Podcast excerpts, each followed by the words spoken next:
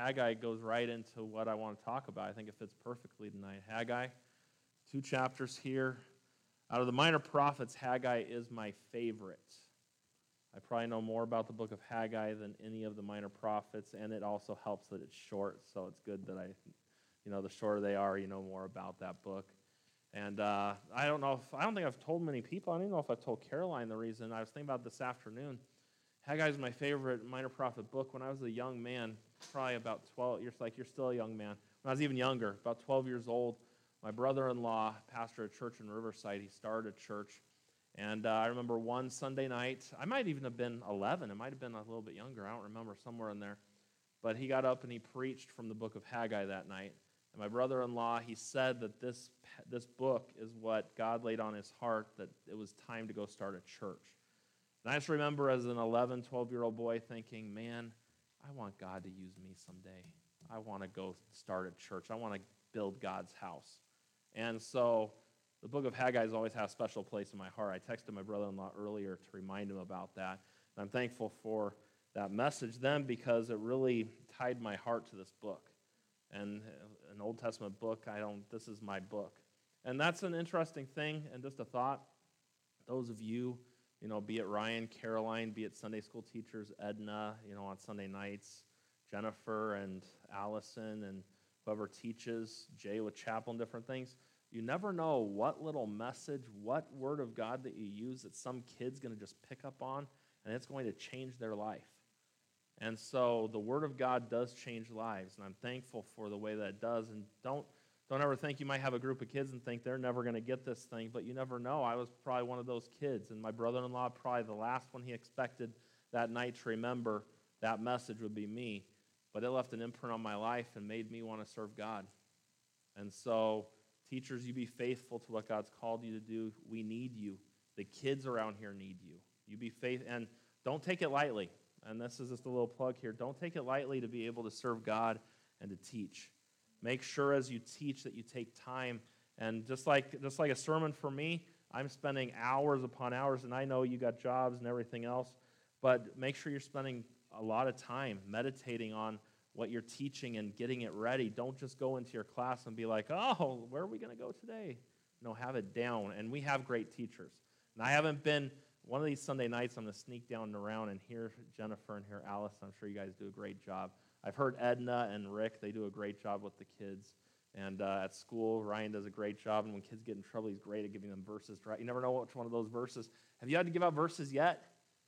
No, it's only day two. We'll ask him that next week. Oh, wait, we're a learning pod right now. So you don't give out verses for a learning pod? Oh, no, we still do. We still do. And so, but uh, it's a privilege. And just, you never know what kids are going to pick up on. And so, it's the Word of God will change lives. Haggai tonight. And as we look at it, not a very long book. Not very long, what I got to say. Maybe, maybe not. Haggai is a post exile book. You could really throw Ezra and Nehemiah, those books, together right around here. When we were getting ready to go back to services after our little break, I preached a revival series for a week through the book of Haggai. You probably already forgot that, but that's okay. I did, and so there's probably not much more for you to learn from it. No, I'm sure there's a lot more you could learn. But you think about it, in about um, 606 BC and going through the destruction of Jerusalem in 586, the Jews were taken captive, they were taken to Babylon, and they were in Babylon for 70 years. And after that time, God worked on the heart of a heathen king. And don't you, I love to see how God worked in the Bible in the hearts of heathen kings and moved them to do. God doesn't, doesn't matter who is in control because God is ultimately in control. And God can do whatever he wants to do, and his will will be done. And may it, maybe it is God's will that churches suffer a little bit right now. Did you ever think about that? Maybe that's what God wants. It gets quiet when you say that. No, God wants me to be happy and God wants everything great. Maybe God wants churches to get fined.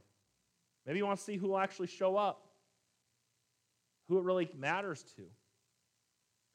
70 years they're in captivity and God raises them up. And we know that Zerubbabel goes back and that they were given all that they needed for the temple to build it and things and God worked in a great way.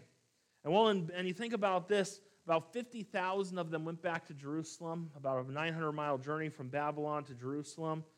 And as this happened, and as they got there, the first thing that they did, we talked about Nehemiah, they built the wall, but before the wall got built, they built the temple. But what happened was they were given everything they needed for that temple. The king supplied everything that they would need, and they were going back to Jerusalem to build the temple. They get to Jerusalem, and the first thing that you do if you're going to build a building is you lay a foundation, right? Isn't that a good place to start? They built the foundation, and the foundation for the temple was built. People were excited. This is going to be great. And then for 16 years, the foundation laid there desolate. Nothing happened. No walls got built. You know, you ever go around to like a construction site where at one time it was this busy, active construction site, then all of a sudden it stops? Maybe there's just a cement pad. I think of, and not, I'm not picking and making fun of anything, my home church. For years they've wanted, they, I remember back in the day, they wanted to build a bigger building. So their first idea was they build this cement, this concrete or cement. Lori's not here to correct me on that. But what is it? It's supposed to be cement or concrete. She, yeah, she always bugs me concrete. So Lori, if you're watching, which you should be in church, you heathen, but concrete. And so, um, but they built this concrete, this big old foundation, and they were going to build a building there. And we're looking at 15 years later, and they have a slab of concrete that's got cracks in it and weeds grow up in those cracks, and it's just sitting there. Now, for me, every time I see it, it's just a great reminder of what the temple foundation must have looked like with nothing being built around it. And I'm not saying that they should build, I'm not saying, I'm just saying it's just a great, it just reminds me of it. And what you see is God had supplied all these things, but God's house got put on hold. Foundation was laid. You even look in the, read in the book of Ezra. The people were excited that the foundation was laid. It's time to build God's house. Everything stopped. God raised up Haggai, Haggai, however you want to say it. He raised him up to preach to the people and for them to consider their ways. The preacher came to stir the hearts. That's what I want to look at tonight. Haggai chapter 1, verse number 1. In the second year of Darius the king, in the sixth month, in the first day of the month, came the word of the Lord by Haggai the prophet unto Zerubbabel the son of Shealtiel, governor of Judah, and to Joshua the son of Jehozadak, the high priest, saying, Thus speaketh the Lord of hosts, saying, This people say that the time is not come, the time that the Lord's house should be built. Then came the word of the Lord by Haggai the prophet, saying, Is it time for you, O ye, to dwell in your sealed houses, and this house lie waste? Now therefore, thus saith the Lord, consider, the Lord of hosts, consider your ways Ye have sown much and brought in little. Ye eat and ye have not. Ye drink, but ye are not filled with drink. Ye clothe you, but there is none warm. And he that earneth wages, earneth wages to put in a bag with holes. Thus saith the Lord of hosts Consider your ways. Go up to the mountain. Now it's interesting to me. They were given all that they needed to build the temple. But why now did they have to go up to the mountains and get the wood they needed to build the temple. My suggestion or my thought here is they used God's supplies to make their houses furnished. Say it doesn't say that. It says their houses were complete. And we know when they got back to Jerusalem, was their economy great? No, it was not. So what happened to the material? My thought is it was probably used for their houses, not God's house, but I could be wrong. And then we look at verse number 8. It says, Go up to the mountain and bring wood and build the house, and I'll take pleasure in it. And I'll be glorified, saith the Lord. Ye looked for much, and lo, it came to little. And when ye brought it home, I did blow upon it. Why, saith the Lord of hosts? Because of mine house that is waste, and ye run every man into his own house. Therefore, the heaven over you is stayed with dew, and the earth is stayed from her fruit. And I called for a drought upon the land, and upon the mountains, upon the corn, and upon the new wine, upon the oil, and upon that which the ground bringeth forth, upon men, and upon cattle, upon all that labor of the hands. Then Zerubbabel, the son of Shealtiel, and Joshua, the son of Jehozadak, the high priest, with all the remnant of the people, obeyed the voice of the Lord their God, and the words of Haggai the prophet as the Lord their God had sent him. And the people did fear before the Lord. Then spake Haggai, the Lord's messenger, and the Lord's message unto the people, saying, I am with you, saith the Lord. And the Lord stirred up the spirit of Zerubbabel, the son of Shealtiel, governor of Judah, and the spirit of Joshua, the son of Jehozadak, the high priest, and the spirit of all the remnant of the people. And they came and did work in the house of the Lord of hosts, their God, in the four and twentieth day of the sixth month, in the second year of Darius the king. Sixteen years, the foundation lay desolate. Sixteen years, the people that had left Babylon, that had come to Jerusalem for the purpose of rebuilding the temple, left the temple, lay empty. Haggai's message comes to the people, and his message is very simple hey, consider your ways. Look at what's going on in your life. Look real close. Why is this happening to you? You go, and it says there in verse number six there, you sow much, but you bring in little. You eat, but you're never full. You drink, but you're still thirsty. You get clothes, but your clothes aren't enough. Consider your ways. What are you doing? What's wrong with what you're doing? God's people have returned, but God's people are struggling to live the way God wanted them to live. So God raises up two prophets in Haggai and Zechariah that we'll look at next week. And this book, basically, Haggai preaches four messages to the people over the course of three months. And in that time, you think about this, it's four short messages in three months. Really got to the heart of the people, and God really began to work. We read in one message here that Zerubbabel, Joshua the high priest, the people, God stirred up their hearts, and they began to work.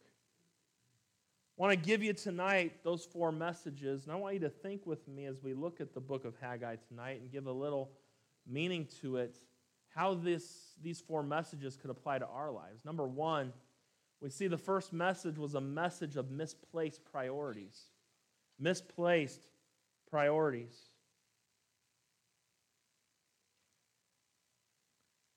It's interesting, the people said in verse number two, the time has not come the time that the Lord's house should be built. Hey, it's not time to build God's house. And so God comes along and God is like, So it's not time to build my house, but it's time for you to build your house.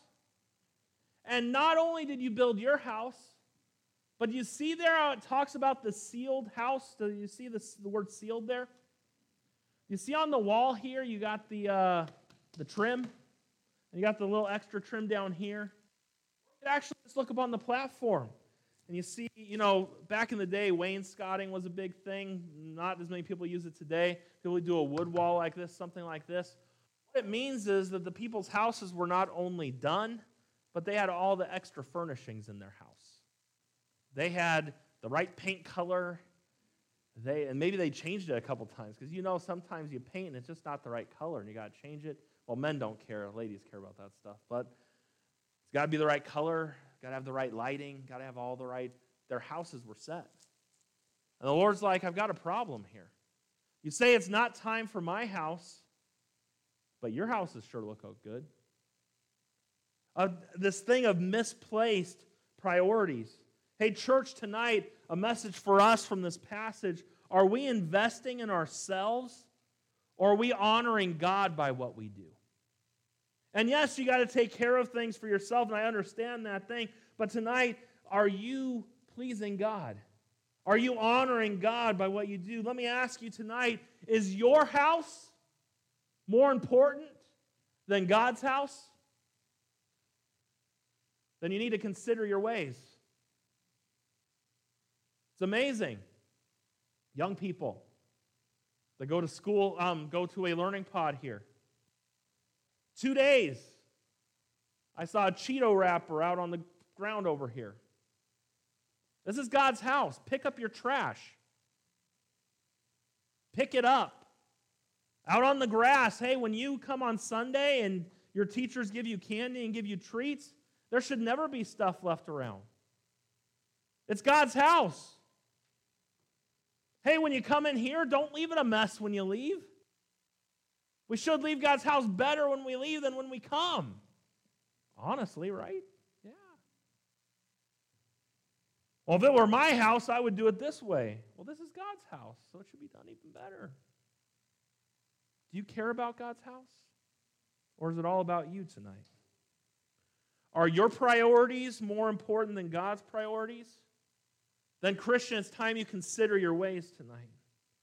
Are your passions more important than God's, than God's uh, principles? You need to consider your ways. Hey, look at your schedule tonight. Look at your finances. Look at all these different things where you spend your time and your money. Consider your ways. Look at your checkbook and look at where you spend all your time. You say, Oh, I love God, and God gives no time at all. Consider your ways. Consider your ways. Like, Pastor, we were just supposed to do a little Bible study over this passage tonight. That's what we're doing. If you can spend thousands of dollars on personal comforts, but you struggle to support missionaries, your priorities are out of whack. And you need to consider your ways. If you can spend thousands of dollars on yourself, but you can't tithe, ooh, did I say that? Yeah, I did say that. You might want to get your priorities straight and consider your ways. If you have no problem giving hours to a sporting event or a movie or a fun activity, but find it hard to show up to go to church for three hours a week, you might want to check your priorities and consider your ways.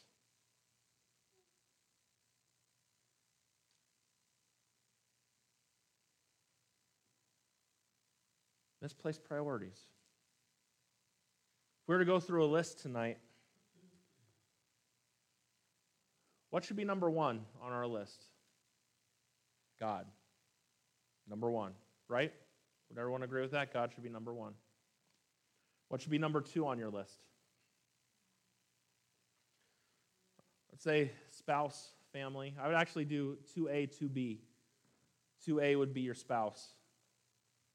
2B would be the rest of the family, kids, etc. What would be third? I'd say ministry. I don't, someone said church. Church and God, I think, get tied together. Ministry and where you serve, I'd put that number three. And then number four would be self. So God, family, ministry. I think that's a pretty good priority list. And maybe your priorities in your life, you would do it a little different order. You could do whatever God leads you to do. So if that's your priorities, God, family, ministry, self. Look at what you do during the week. Is that really what your priorities are? Consider your ways. Say God's number one, then look at what you do during the week. Is God truly number one? Is family truly number two? If we're being honest, let's go pre COVID and all that. A lot of people, job is number one. Job comes before God, job comes before family. Now, job's important because without a job, you can't provide for your family, you can't do certain things, but job should never come above everything else. God should be number one. Family should be number two. Ministry should be number three. Self should be number four. We see a lot, and you get on Facebook and you see people a lot self care. I got to take care of self. And there are times you do got to take care of self. I, I believe in that. I do. There are times where I just I go hiking by myself, far away from my phone working, just away, because I need to clear my head. That's self time. And I think self time is good. But if self time becomes the number one priority in my life, I've got things out of whack. God's supposed to be number one, family number two, ministry three, and fourthly, self. Many pastors mess it up, and they put ministry above family. And think about this I have no ministry if I have no family. True. Priorities. God's people had been given a chance to build the temple, and they put it off, and they took care of themselves and put God off. First message was a message on misplaced priorities. Number two, there was a message on disappointed expectations. We look at chapter number two. So they get working, and it says, In the seventh month, in the 120th day of the month, came the word of the Lord by the prophet now to Zerubbabel, the son of Shealtiel, governor of Judah, and to Joshua, the son of Jehozadak, the high priest, and to the residue of the people, saying, Who is left among you that saw the house in her first glory? And how do ye see it now? Is it not in your eyes in comparison of it as nothing? Yet now be strong, O Zerubbabel, saith the Lord, and be strong, O Joshua, son of Jehozadak, the high priest, and be strong, all ye people of the land, saith the Lord, and work, for I am with you, saith the Lord of hosts. According to the word that I covenanted with you when ye came out of Egypt, so my spirit remaineth among you, fear ye not. For thus saith the Lord of hosts, Yet once it is a little while, and I will shake the heavens and the earth and the sea and the dry land, and I will shake all nations, and the desire of all nations shall come, and I will fill this house with glory, saith the Lord of hosts. The silver is mine, the gold is mine, saith the Lord of hosts. The glory of this latter house shall be greater than of the former, saith the Lord of hosts. And in this place will I give peace, saith the Lord of hosts. A message of disappointed expectations. The people were obedient to God, yet still they had some disappointment. It didn't turn out quite like what they thought it was going to. You see, there was an older generation that remembered what Solomon's temple looked like. You read about Solomon's temple as it was built, all the gold, the beauty, the splendor. You know for a fact that this temple in beauty and splendor didn't compare to Solomon's temple. And some people saw that. And they're very sad about that. The book of Ezra even explains it a little bit better for us, where it says that the, there were people who had never seen Solomon's temple, and they rejoiced in this temple. But then there were those who saw Solomon's temple and they mourned when they saw the new temple. And people couldn't tell if they were rejoicing or mourning at the noise that they heard. And we see this right before our eyes. And as we look at this and we think about this, you got to understand something. There's dangers in comparing God's work today from what you remember it being in the past. The past is Yesterday, I got to spend some time on the phone with Pastor Cruz and our former pastor here. Pastor here almost 38 years. For anniversary, a week from Sunday, he and his wife are going to be down with us and be here on that day. And just telling me it's so different. The church he pastored 38 years ago is a completely different church than I pastor today. The church I pastored 10 years ago, going on 10 in just another month, is a different church than the church I pastor today. And in those 38 years that he was here, that had different, you know, I saw a picture, and you're going to see this picture on that Sunday. John O'Donnell had dark hair and a lot of hair at that. I see this guy, they were burning their mor- they were burning the church mortgage here in 85. The year I was born is when you were burning the mortgage. That's crazy, isn't that? You think about that's crazy. But we didn't get to, I didn't get to experience any of those things. I don't know what it's like to pay for a building and to be able to burn your mortgage. I know what it's like to raise $20,000 in a week to get a roof done. It's different things.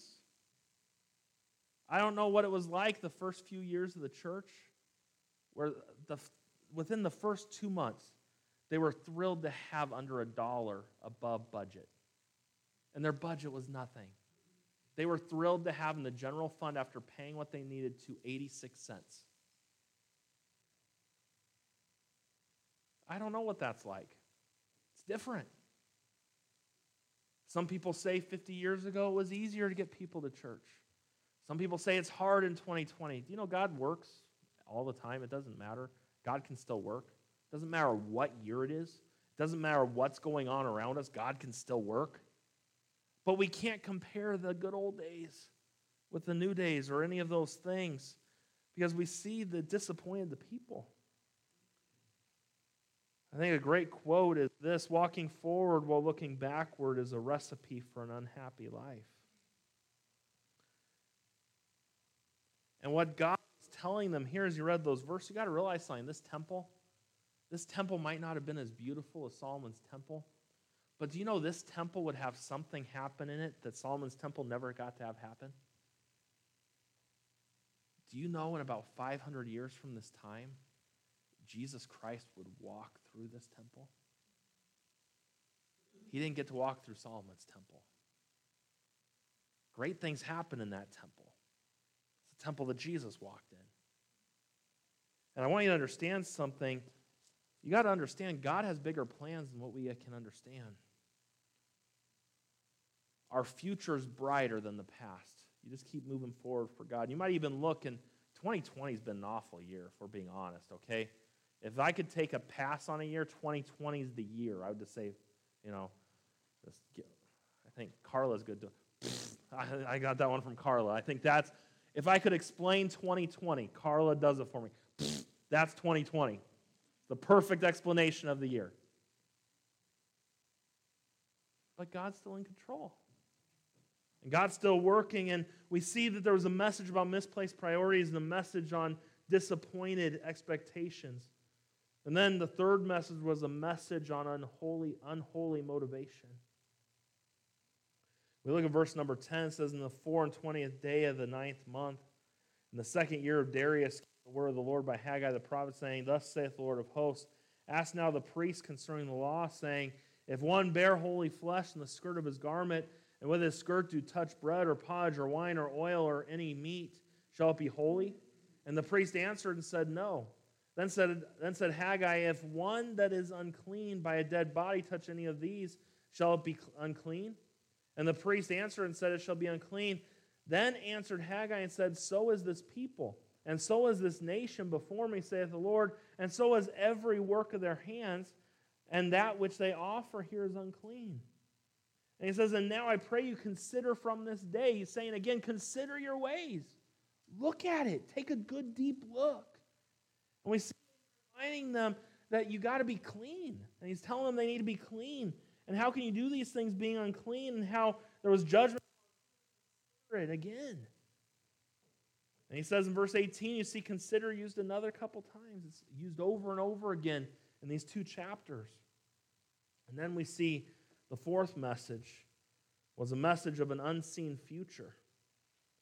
Verse 20 through verse 23, and this, I love this. It says, And again the word of the Lord came unto Haggai in the four and twentieth day of the month, saying, Speak to Zerubbabel, governor of Judah, saying, I will shake the heavens and the earth. I will overthrow the throne of kingdoms, and I will destroy the strength of kingdoms of the heathens. I will overthrow the chariots and those that ride in them, and the horses and their riders shall come down, every one by the sword of his brother. In that day, saith the Lord of hosts, will I take thee, O Zerubbabel, my servant, the son of Shealtiel, saith the Lord, and I will make thee as a signet, for I have chosen thee, saith the Lord of hosts. Say, what is that all talking about? God is giving a future hope of God's kingdom. That he's going to rule and reign. Do you know Zerubbabel was from David's line. David's line is very important. The future promise of the Messiah and God's ultimate rule and reign on the earth would flow through David's seed. Zerubbabel was important. It restored that line to get to Jesus. And how powerful that is. But as we look at these four messages, they're very relevant to us, all four of them. Do you ever struggle with misplaced priorities? Anybody in the room? Yeah, I think I do. Do you ever struggle with disappointed expectations? You expect something to happen and then it doesn't happen the way you think. You get disappointed. Do you struggle with unholy motives? Motive behind it, but it isn't always that way. Do you struggle with an unseen future? Well, what's the answer? What's the answer? What I titled Haggai tonight. What's the answer? The answer is very, very simple. Are you ready? Very deep. Are you ready for the answer to all four of these things? To our misplaced priorities, our disappointed expectations, our unholy motives, our unseen future. Are you ready? The Word of God. Say, what do you mean? 29 times in 38 verses, you see. Let's go back to chapter 1. In the second year of Darius the king, in the sixth month, in the first day of the month, came the word of the Lord. Verse number 3 Then came the word of the Lord. Verse number.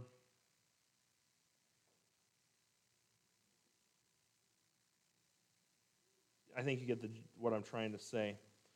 29 times in 38 verses, the word of the Lord is mentioned. Say, so, Pastor, what are you trying to say? The answer tonight how do you fix misplaced priorities? Get in the Word. Hey, how do you fix disappointed expectations? You get in the Word. How do you fix unholy motives in your life? You get in the Word. How do you fix struggling with an unseen future? You get in the Word. God's Word is the answer for everything. We need to obey it. We need to trust it. We need to soak it up. We need to hear it. We need to learn it. We need to live it. We need to follow it. We just simply need to get in the Word. That's the solution tonight.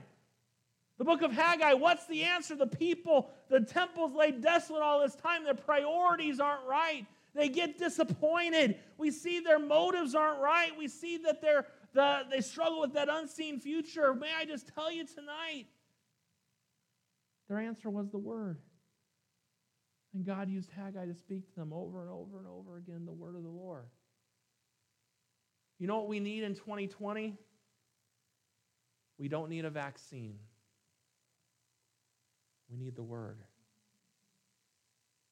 Hey, Christian, you need the word. Get in the word.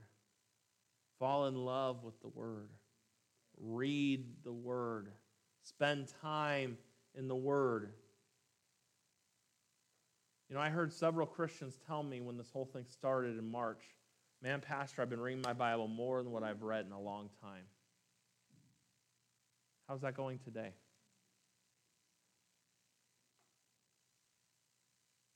So, why are we almost six months into this thing and it's still here? Maybe we haven't learned our lesson yet.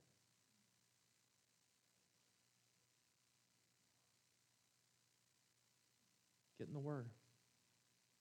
Your priorities aren't right tonight? Get in the Word. Get disappointed easily with your expectations? Get in the Word. Your motives not right? Are they unholy? Get in the Word. Just get in the Word. The Word is what the people needed. You see what happens when we get focused on ourselves, and that's a big problem with the people. They got focused on themselves. If you focus on self, you can't focus on the word too.